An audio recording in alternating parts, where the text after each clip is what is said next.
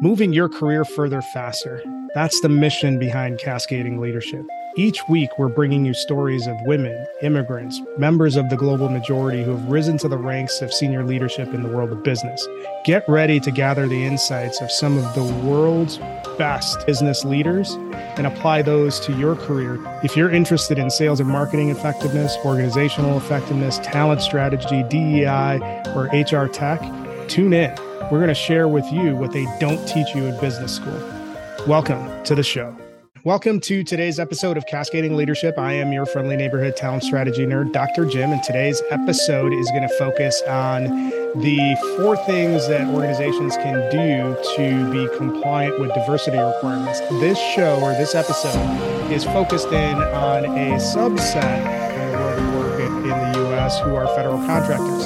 And for those who are unfamiliar with that group of employers, in order to, for you to maintain your, your federal contracts, you have to maintain compliance with the regulations that OFCCP has in terms of your diversity initiatives and your good faith efforts.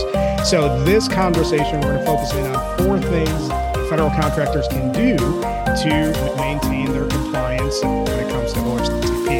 So, the first thing that uh, you can do to maintain your compliance is to implement an affirmative action plan. Now, that will outline the steps that the contractor is going to take to ensure equal employment opportunity and diversity within their workplace. There are plenty of organizations that support you in those efforts, and that's certainly something that, uh, that you can reach out to to me directly or my co-host Lawrence, and we can direct you to, to some resources to help you with your AP plans. The second thing that you can do to maintain compliance is to collect and maintain data on the gender, race, ethnicity of your employees, as well as the number of job applicants and hires. You need to be as comprehensive as possible on a number of demographic criteria and be able to demonstrate good faith efforts in terms of your outreach throughout the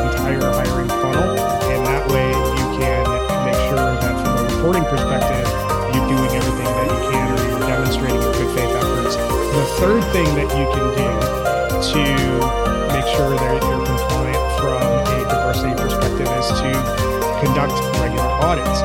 You need to look at and examine hey, what are the blockers or roadblocks that are preventing equal employment opportunities and then take proactive corrective action where necessary. There are tons of organizations that can support you in those efforts from a people, process, and technology perspective. Do your appropriate level of research. And if you don't know where to start, uh, you can certainly look at reaching out to us directly and we can point you to some resources as well.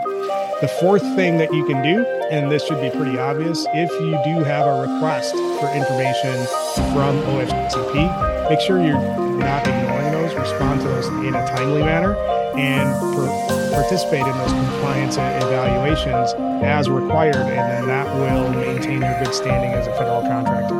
Pretty straightforward in terms of things that you can do from a federal contractor compliance perspective. And to recap the four things that you should be doing, make sure you're developing an P plan, collect and maintain data across all of the demographic criteria to demonstrate your good faith efforts, conduct regular self audits, and identify areas where you proactively. And then, last but certainly not least, respond to any inbound requests that you get from OFCCP.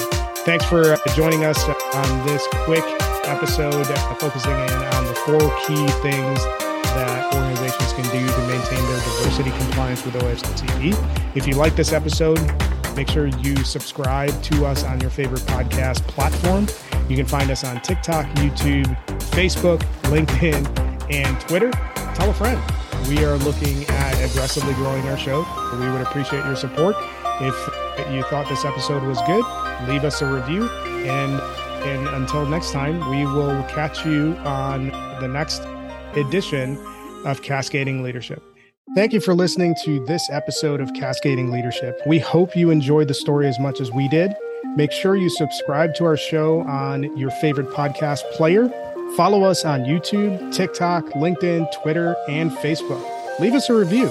Tell a friend. If you're interested in sponsoring the show, reach out to me at jim at cascadingleadership.com. Tune in next time for another great episode that will help you move your career further faster.